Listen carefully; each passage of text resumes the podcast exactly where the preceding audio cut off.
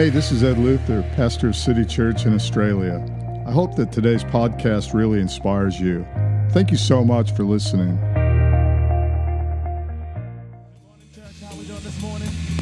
Fantastic. Come on, if you love Jesus, would you put your hands together and just give God a shout of praise in this place? God, we worship you, we thank you, we honor you in this house in Jesus' mighty name. And somebody said, Amen. Fantastic. Grab your seats. Hey, for those of you who don't know, my name is Ade Ayoko and I've had the privilege of being here this morning. I want to say a big thank you to Pastor Ed and Pastor Gail for having us. Uh, it is really an honor to be here this morning. I am married to the beautiful Han. Han, would you just wave at everyone? I'm married. We've been married for about nine years, and it's oh, it's so good to be married. Praise Jesus. Uh, no, really, it is so good to be married. My wife is Asian, which is fantastic. I'm African. If you cannot tell, I know. Don't let the skin color fool you. But I promise, I am African. It is true. It is real. It is a thing. And uh, we've got two beautiful children. I think they're going to come up on the screen any moment now. Two beautiful children, and three, two, boom, one. There we are. Uh, I know, right? They're cute. They're just beautiful. They're, they're, they're the best. Over here, right over here, is Perez. It's little Perez. Perez is five years old. He turned six in a little while. And on the left hand side, you're right, I think it is, is little Zara. Zara is four, turning 14. So pray for me. She's got all the sass in the world. She walks around telling me she's the boss woman. And uh, no, I'm serious. She really does. Uh, so I need your prayers, please. Before today is gone, lay hands on me. I need all the wisdom you got. It's going to be fantastic. Uh, but Perez uh, is, like I said, five. My kid's name, they're not quite African. They're not quite Asian. They're somewhere in between their Blackanese. Okay, that was a moment for you to laugh. That was like the best joke of the day. Like you were supposed to crack laughing. You were supposed to be rolling on the floor, doing all that kind of jazz. That's as good as it's gonna. No, I'm teasing. But seriously, um, so Perez simply means breakthrough, um, and uh, Zara means arise and shine. And the reason we name our kids that is really simple. We believe that whenever God gives you a breakthrough, He causes you to rise and shine. And so today we're really believing that what's going to happen in this place is there'll be a level of breakthrough in this house. We're believing that what's going to happen in this place is that we're going to lift up and arise and shine into all that God has for us. Amen. Now, I know you're kind of looking at me a bit funny. Let me explain the accent a little because it's really important too. I am black, I am African, I don't sound the part. It's okay. I can if you want me to, I promise. Hello, how are you today? Um, no. as you can tell, I feel really at home already, which is kind of cool. Uh, but um, I, I, grew up, uh, I was born in Nigeria, which is the, in Africa. I lived there for about six months of my life.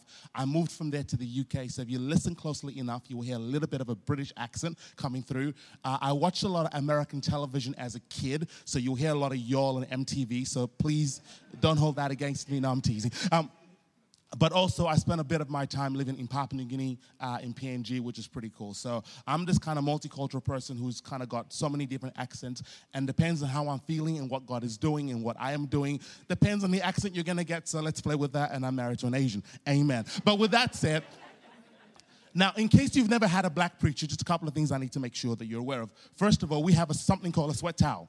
And the reason we have a sweat towel, because every now and again we get all sweaty and we got to do these ones. So if you see me do that, I promise I'm just having a good time in God. You better too. Um, the second thing you need to know about a black preacher is simply this we get really excited about the Word of God. So, for example, if I'm preaching, there we go, come on now. If I'm preaching something that is good and you're like, oh my goodness, that is incredible, what I need you to do is put your hands together. Oh, oh, yeah, yeah, almost there. Um, Mr. Sound Guy, can you just give me a little bit more fallback? I just want to come. You coming in hot? Yeah, that's good. Um, so if I'm preaching something fantastic, you just put your hands together and just clap and go crazy. Awesome. Now, if it's really good and you're like, whoa, come on now, what I want you to do is simply get on your feet, clap, and go, preach a black man, preach. So, this is, oh, that, that's all right, right? That's, that's okay. That's cool. I'm just stating the obvious. So let's just practice very quickly. God is good. Oh, okay. That is some truth right there. God is good. So this is where you get all crazy. God is amazing. God is fantastic. God is incredible. Oh, there we go. We're ready. We're ready. We're ready. Well, we might, get, might as well get straight to work. You might have noticed I speak a little bit fast, and the reason I speak fast is I have so much content to go through. So please listen up. Please get your notebooks out. Please get your iPads out. If you have a Samsung, God bless you. Amen. You have a sad song. No, I'm teasing. Uh, but if you would grab your Bibles and turn with me to the book of Matthew, Matthew chapter 5, uh, we're going to read a little bit of scripture this morning and see what God has to say to us in this place. Matthew chapter 5, we're going to read from verse 14 all the way down to verse 16. I'm going to read to you from what is known as the New King James Version of scripture, not because it's the best, but simply because it's my favorite. So let's see what God has to say in his word. Matthew 5, verse 14. You are the light of the world. A city on a hill cannot be hidden. Nor do, nor do they light a lamp and put it under a basket, but put sorry, but put on a lampstand and give light to all who are in the house. Let your light therefore shine before men that they may see your good works and glorify your Father in heaven. Just one more time. You are the light of the world. A city on a hill cannot be hidden. Nor do they light a lamp and put it under a basket but on a lampstand, and it gives light to all who are in the house. Therefore, let your light shine before men that they may see your good works and glorify your Father in heaven. Uh, today, I have the privilege of speaking, you from, speaking to you from the topic I am the light. I am the light. Holy Spirit, we thank you because you're here right now. We ask, oh God, that you would go through every aisle, that you would go through every row, that God, you'll begin to touch every single soul. We pray, oh God, the transformation would occur in this house. I pray, oh God, that there'll be instruction. I pray, the God, there'll be inspiration. I pray, God, there'll be empowerment in the mighty name of Jesus. Lord, I put your word in my heart. Now I pray that you would wrap me in your Christ. I thank you for victory on the left and victory on the right and victory in front and victory behind. I thank you because you're about to do something significant in this house. And whoever believes that, would you just put your hands together and give God some praise. So good a few years ago, uh, about maybe a year ago, I had the opportunity to take a bunch of students to uh, Papua New Guinea. I'm a principal of a college, and it was fantastic.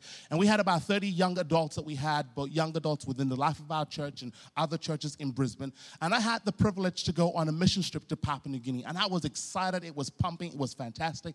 And we went for about two weeks. We went to a city called Lae. We went to a city called Port Moresby. And we, we just did some great things in God. We spoke at schools. We had crusades. Thousands of people gave their lives to Jesus.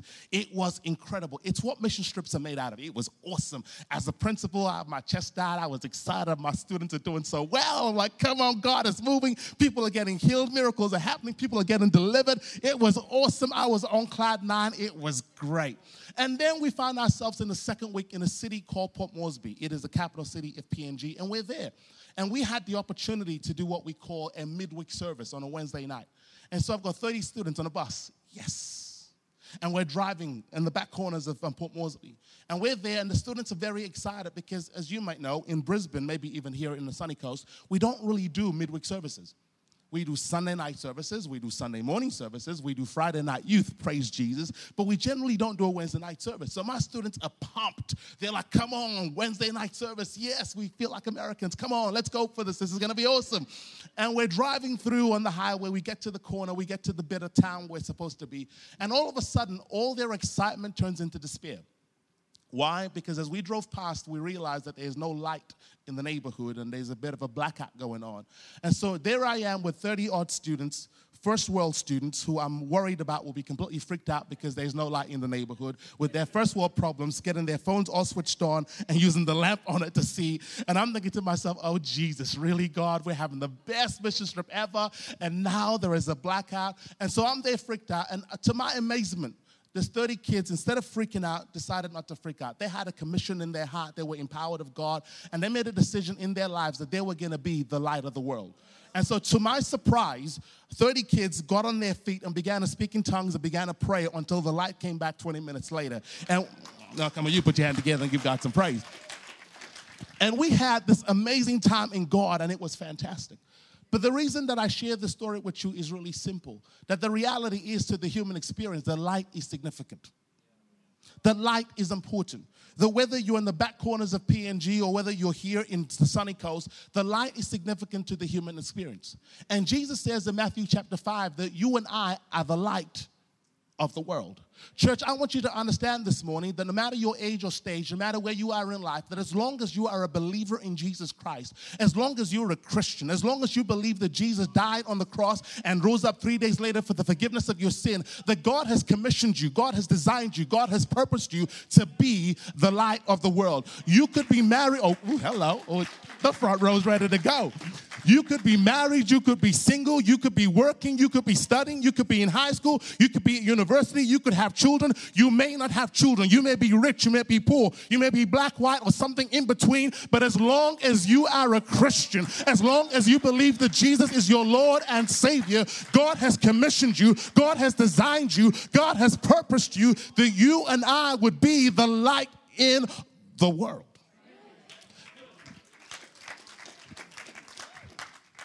Can we just read this passage of scripture just one more time? Because I really want you to get this. It's really, really key and significant. Matthew chapter 5, verse 14. Let me read it again. You are the light of the world.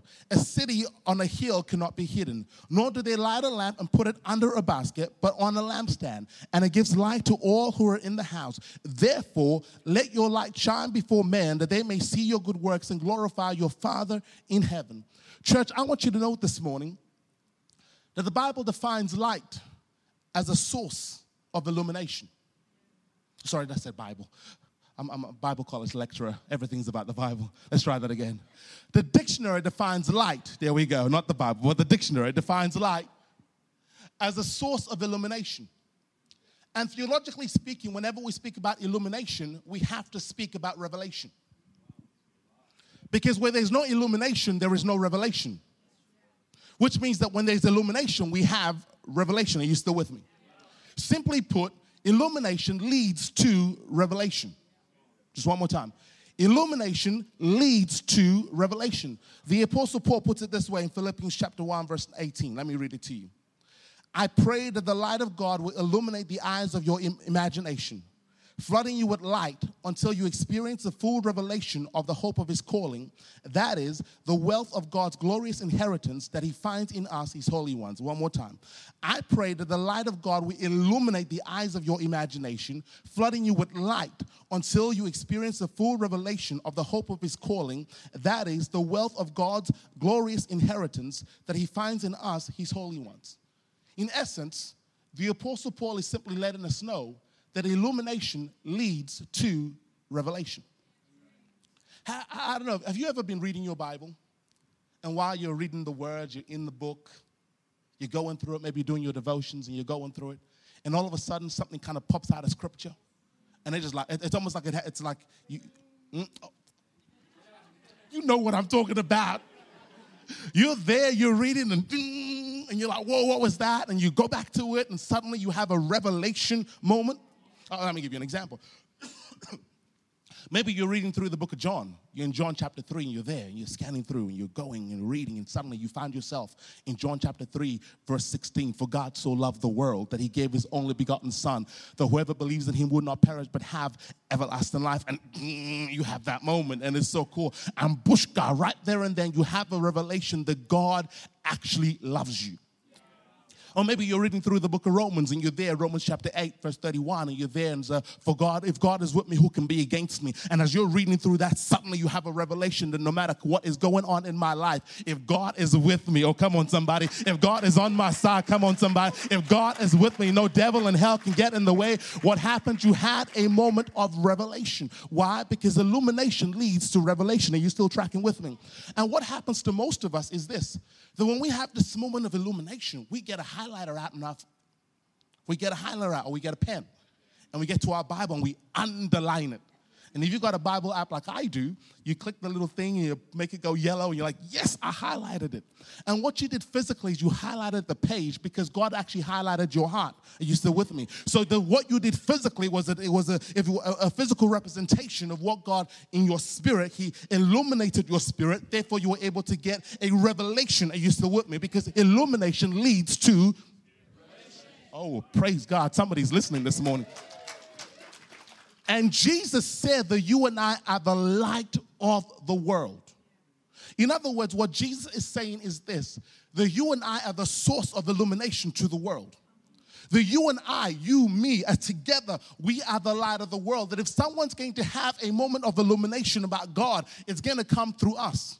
If God is going to highlight God in someone else's heart, it's going to come through us. If God's going to reveal himself to somebody, guess what? It's going to come through us because you and I are the light of the world. Come on, would you say with me this morning? Say, I am the light. One more time. One more time. Just because. Yes, you are the light of the world. You are the light of the world. And the question is this how do I demonstrate or what do I need to do to show the world that I am the light of the world? How do I ensure that my everyday life, my everyday being, my everything I do demonstrates and shows other people that I indeed am the light of the world? How do I make sure that other people are having a moment of illumination? and therefore a moment of revelation. What do I need to do as a Christian, as a Christ follower, as a believer, as someone who truly believes that Jesus is Lord? What do I need to do? And this morning, I want to give you quickly two things that I think every Christian needs to do to make sure that they truly are the light of the world. Are you still with me? First thing you need to do is this. Oh, it's on the screen. There you go. The first thing you need to do is this you need to share the message. If you are going to be the light of the world, if you're going to be the source of illumination, if you're going to be the one highlighting God in the hearts of people, if you're going to be the one that's going to reveal Christ to other people, guess what? You actually need to share the message. Let's read what Romans 10, verse 14 has to say. Oh, there it is. But how can they call on him to save them unless they believe in him? And how can they believe in him if they've never heard about him? And how can they hear about him unless someone tells them? In other words, church, unless someone's actually sharing this message about Jesus, nobody's gonna have a revelation. Unless someone's actually talking about Jesus, no one's going to have a moment of illumination. Unless someone's actually talking about Jesus, God is not going to highlight himself in the hearts of people. Unless someone is actually talking about Jesus, there are people that are going to have a Christless eternity. They're not going to be forgiven of their sins. They're not going to have a moment of redemption. There is no revelation coming to their life. Why? Because no one is sharing about Jesus. And I believe that there are two messages of Jesus that we need to share. The first one is this we need to actually know the gospel message, we need to share the gospel message. We actually need to be able to tell someone, John chapter 3, verse 16, for God so loved the world that he gave his only begotten Son, that whoever believes in him would not perish but have everlasting life. We have to be able to talk to someone else and go to them and go, Do you know that God loves you? Do you know that God cares about you? Do you know that God is concerned about you? We need to let them know. Hold up. I told you there was going to be a sweat towel moment in the sermon. Now you know it's popping real good. But you need to be able to tell someone and go, hey, do you know that you can be forgiven of your sin because of what Jesus did on the cross? We have to be able to share this message of love and this message of hope and this message of faith. We need to be able to say to someone, hey, the good news according to the gospel is this the once upon a time we were lost in our sin, once upon a time we were lost in our transgression. But because of what Jesus Christ did on the cross of Calvary, you and I, if we choose to confess with our mouth and believe in our hearts that we can be saved. And we need to know how to share this message message of the gospel. But here's the deal it's not enough to share the message of the gospel. We don't only need to share this message of the gospel, but we also need to be able to share our own personal testimonies. You see, the good news is awesome, but your personal testimony is the good news as it applies to you, the individual. See, the reality is that when we leave the four walls of this, the, the four walls of this house, that when we begin to talk to people about Jesus, they can argue with that. People can argue with theology. People can argue with ideology. People can argue with philosophy. People can argue with concepts and ideas. But the one thing they cannot argue with is your personal testimony. Nobody can argue with you about how God saved you. Just saying. Nobody can argue with you and how God redeemed you. Nobody can argue with you about how God healed you. Uh, for example, we just saw the video about Usher. Nobody can tell Stacy that God did not heal Usher. I, don't care what the doctor. She was like, uh, uh, no, we, my church was praying. My church was praying. They were praying. I know we call, we call, they, they prayed. They prayed. It was the power of God. That, you still with me? They can argue about anything in the world, but they cannot argue about the fact that God saved you, God delivered you, God put your feet upon a solid rock. They cannot argue about your personal testimony. And ladies and gentlemen, you need to know we need to share this message of our personal testimony with people. The Bible puts it this way the people are redeemed, or rather, people overcome by the blood of the Lamb, but by the power of our testimony. In other words, it's not just about what Jesus did on the cross, mm, it's about what we say about what he did on the cross according to us, what he did in our lives, how he healed us, how he delivered, how he changed us. We need to not just share the message of hope and the message of love and the message of Jesus and the message of the cross, but we also need to share the message of what God did in our lives, our personal testimony. One of my favorite things, you saw my picture of my two beautiful kids. They're awesome and amazing. When they were a lot younger, one of my favorite things to do, I, I call it um, baby evangelism. my favorite thing to do. It kind of doesn't really work so much now because my five year old talks back and it doesn't really work. And my four year old's got way too much sass, praise Jesus. So we don't really work as much. But when they were much younger, when they were like, you know, kind of like 12 months old, 18 months old, I'm a pastor, so I have Mondays off. Amen. Glory to Jesus. Don't be envious. It's okay. I'll pray for you too. But I have Mondays off and it's awesome. I would go to my local shopping center and I would, you know, put them in their pushchair thing and I would push them around and walk around the shopping center. And I would just, I would go window shopping because I'm not buying anything. I'm just going there to evangelize. And I would just, no, it's true. And I would just be going from shop to shop and always you get someone go, oh my goodness, that you're so cute. Oh, I knew you were gonna say that. I was waiting for you. Oh, I thought you're so cute. I'm like, oh, I know. Oh, thank you. Oh. And you got to try to be humble about it, like you know. Oh yeah, thank you. Oh yeah, it's all their mom. While on the inside, like, yeah, I got some looks. Amen. I'm no. I'm teasing. I'm teasing. I'm teasing. Don't hate. And we'll be there in the shopping center, and people talking about how cute the kid is. And like, oh, would you like to buy that? No, no, no. And I look at them and go, how was your weekend? Because whenever you ask someone about their weekend, they have to ask you about your weekend. Uh, how was your weekend? And like, oh, you know, we did this and did that. And they go, how was yours? Oh, I'm so glad you asked. I was in church on Sunday. And the reason I was in church on Sunday because God did this in my life and God did this in my life. And on Sunday, I saw people got saved. And all. what? What am I doing? I'm sharing the message. I'm being the light of the world. Will they get saved right then? I don't know. Will they get saved tomorrow? I don't know. But my job is to be the light of the world and to share this message of faith. Another thing I love to do, I, I love to do this. This is, is up there. Right? I love to j- jump in Ubers. If you're an Uber driver in here, I love you. You're awesome.